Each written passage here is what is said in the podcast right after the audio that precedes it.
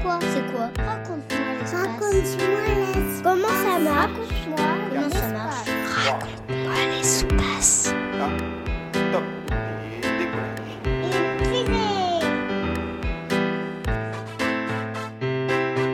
Pourquoi on envoie plein de satellites dans l'espace La réponse à ta question, Ulysse, est très vaste.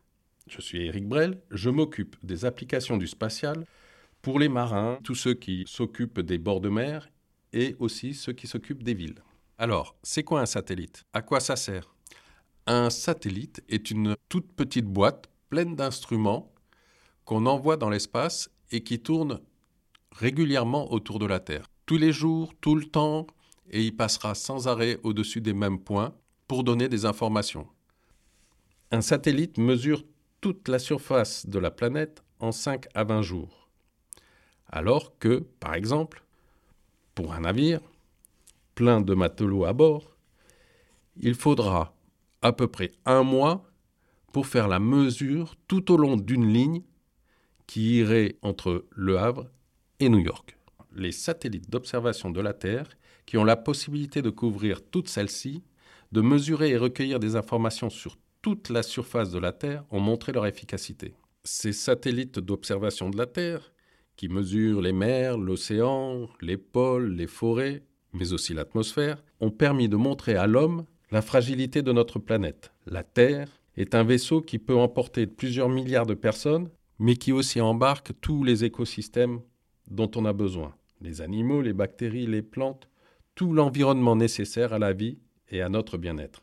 Dans les années 70, les premiers systèmes opérationnels permettaient de caractériser et de prédire la météorologie partout sur la planète, pour l'agriculture, pour toi quand tu dois t'habiller le matin pour aller à l'école. Ensuite, à partir de constats de la fragilité de la planète, les hommes ont mis en place un programme, celui du groupement intergouvernemental pour l'étude du climat, qu'on appelle aussi le GIEC. Celui-ci a démontré que nos activités, à nous les humains, est un peu anarchique, trop rapide, et qu'elle pouvait détruire certains écosystèmes de cette planète, voire à terme influer sur le devenir de l'homme sur la planète. Ce n'est pas la Terre qui va mourir, c'est l'homme qui va disparaître de celle-ci.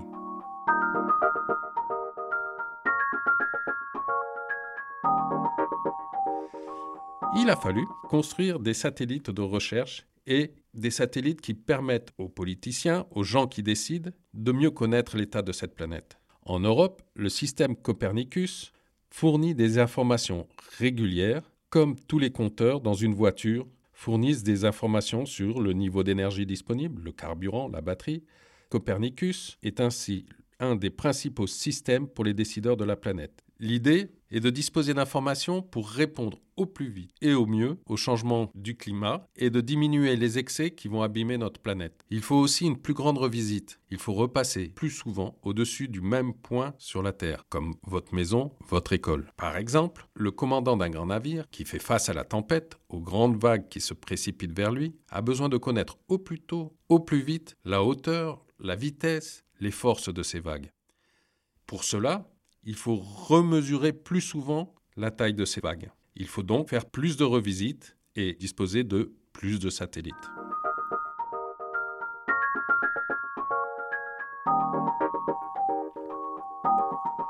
Ainsi, de nouveaux systèmes spatiaux vont apparaître pour mesurer les courants marins, le vent, les vagues, le niveau des rivières, les surfaces construites à terre, la pousse des différents types de cultures, du blé, de l'orge, du manioc, l'évolution des maladies en forêt, l'avancement des constructions, et voire même mesurer les villes en 3D.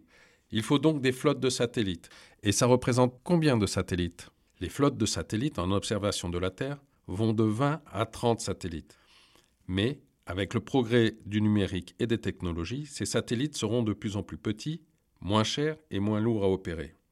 Tous les acteurs du spatial sont conscients que cette augmentation du nombre de satellites doit permettre d'éviter de créer des accidents, des collisions entre deux de ces satellites et doit développer une industrie purement spatiale de services en orbite pour récupérer les satellites en panne, changer leur position, aller les réapprovisionner, surtout en énergie. Dans un futur proche, de nouvelles flottes de satellites vont se construire pour permettre aux personnes les plus isolées de communiquer en permanence. Il faut que les satellites se suivent à 10 minutes les uns des autres. Et donc, Cela nécessite des flottes de satellites de plusieurs milliers de tout petits satellites. Dans notre métier, tout le monde espère que ces satellites seront développés de manière plus respectueuse de la planète, plus écologique. La loi française y porte une grande attention.